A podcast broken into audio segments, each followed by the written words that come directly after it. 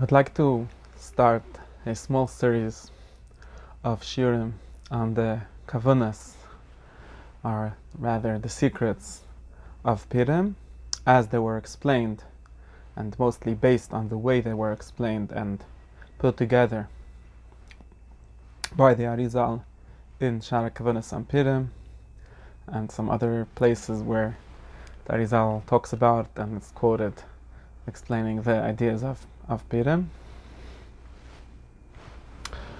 I can't promise that we'll finish to understand everything the way it should be understood correctly from the entire source and understanding all the sugyas uh, from every side that they need to be looked at, which is obviously impossible. We can't even promise that we'll go through the text of Shara Kavunis on Pirim, which is actually pretty short. But there's still a lot to think about and a lot to discuss in them. But we'll start and we'll see how much we could get in and how much time we have. I'm going to try to keep every every shear to less than a half hour because I can't focus longer than that. These are things that need to be digested and tasted. There's not really any use in just knowing all the information, all the words. There needs to be tasted, it needs to be experienced, it needs to be uh, savored. So rather that we do a little bit and maybe even a tiny bit, and we get it, and we try to put it into words that make sense to us and that uh, do something to us, rather than just reading a lot of words and having a lot of information in our head.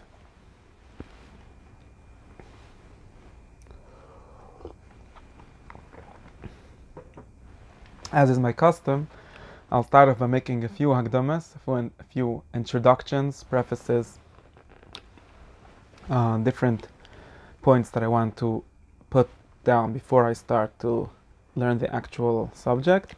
And probably that will take up our entire first class. And then we'll get to the actual text and the actual ideas uh, next time, which is tomorrow, maybe, or maybe only next week. So first, first introduction is a note about uh, language.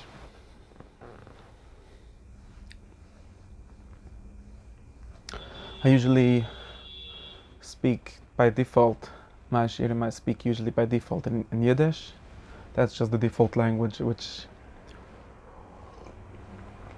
I was brought up with and with which Torah Shabbal has been given over in European countries for the past bunch of centuries.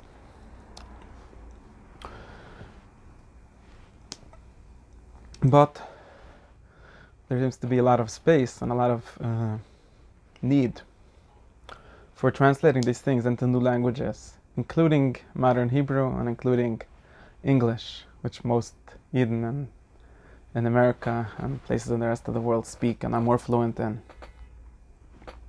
And I want to justify this a little bit, or rather explain what this means and what this does. Why would it be maybe something that needs justification, and what the justification is, and how we understand that the justification of it actually opens up a very broad world that we wouldn't know if we didn't have this idea. So,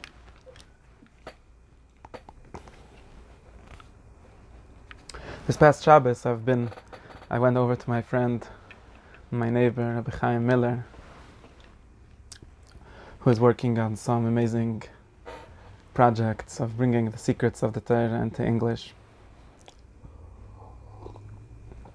And we've bring a little about this question, because apparently there's some opposition, especially in the Haredi world, and the more which is the world place where many people teach and learn Torah, and especially the what's called the inner parts of the Torah, Pnimius Torah, very serious way, in a very rigorous way. And not everyone is very happy with the idea of putting this into English.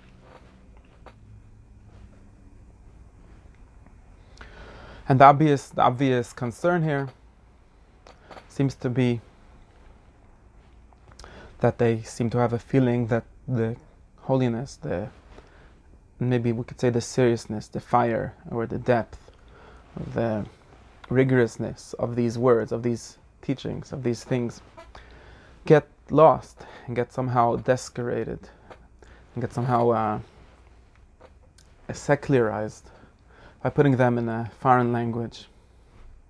That's one, one concern that could be. Another concern is that English is the international language. English is a language that not only from Jews speak, and not only people that are actually dedicated to these things speak. Anyone can read it as long as if it's in English, and they seem to think that certain serious things, certain really uh, higher things, truths should not be exposed to the wider world, should not be exposed to the wider audience, or they would say to the nations, to Goyim. Uh, it should be kept uh, secret. It should be kept between us. And one of the ways that they think they're keeping it between us is by having it exist only in esoteric languages, maybe even in, only in Aramaic or only in Hebrew, only in Yiddish, which very few people speak outside of these circles, and that's kind of like a gate. So the language is not there for itself, not like the first concern, which talks about the language, the original language having some way of of getting the light, of having of giving over the things more correctly or more precisely but just the language as a barrier, literally as a barrier before other people which shouldn't be having access to it. Now, I think that we need to talk more about the first thing because obviously I care usually more, much more about uh, thought than about tactics. I'm not a very big person about tactics. If you're worried about how to make sure that it doesn't fall into the wrong hands and doesn't get misinterpreted, that's much less my concern. And usually, I believe most of the time when people talk about tactics in general and every subject, it really starts with a machloikis, with a question of the actual understanding of the thing. So I want to talk about this, and this is actually very much connected by itself to the idea of Megillah Esther and the idea of Purim and to certain sigyas and Masechtas Megillah. So we can see in Megillah Esther already, there's a certain, uh, a certain um, emphasis on this the proclamations of the king, of the Persian king in the Megillah, which we all know is a mushal, is an example, is a is kind of a code for God.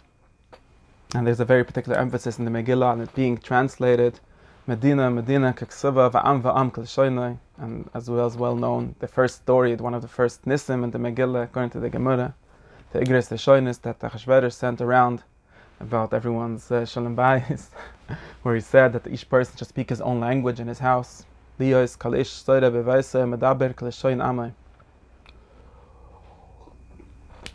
this is an historical uh, truth, an historical story that the Persian Empire did not care much about having a unified language, unlike the Roman Empire, which came later, and some empires that came before that, which made try to make sure that everyone speaks Latin as well as later empires, like we speak English because of the British Empire. Uh, the Persian Empire did not have this concern at all. They were very happy with speaking Persian to between themselves and maybe having like official version of the laws, the official version of the kingly proclamations and directions in Persian, but they were always translated everything to the local language where they where their empire was, and they then tried to force you to speak their language.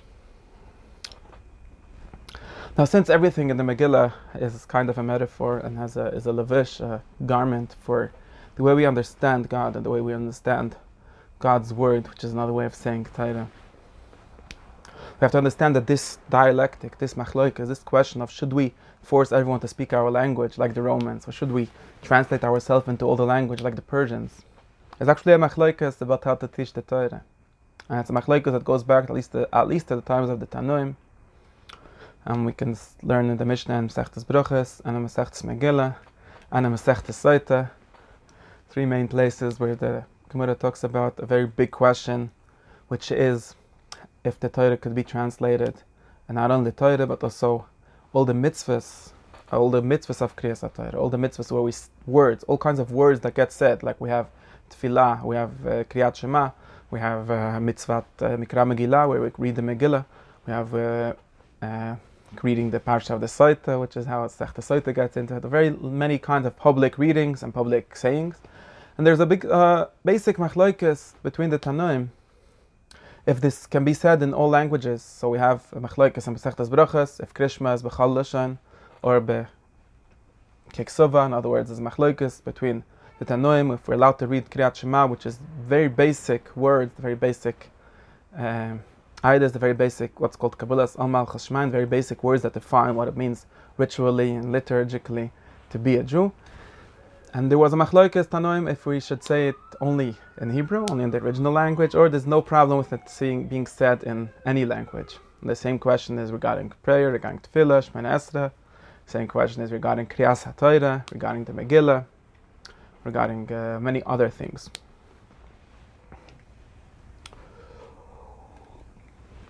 Now, our our halacha is actually on most of these things, including Kriyat Shema and, and Tefillah, that you yotze b'chalish and that you can it can actually be spo- said in any language.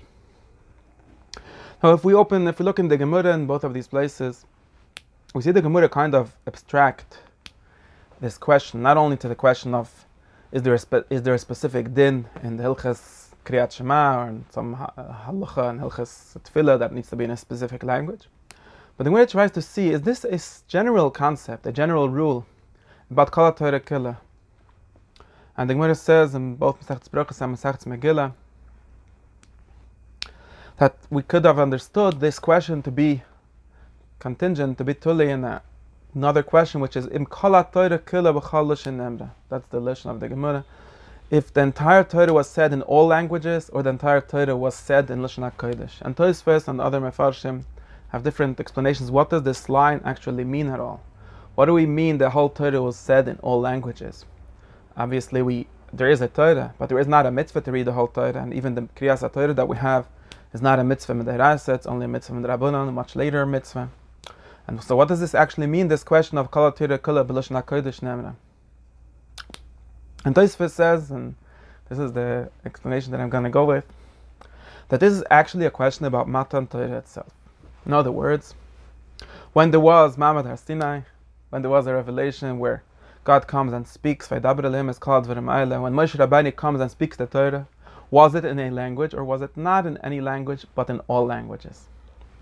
And this shitta that says Torah actually holds that the fact that we read the Torah, we read Aseres HaDibros, we read Matan Torah in Hebrew, is not because God Himself spoke Hebrew at Ma'amad Har Sinai.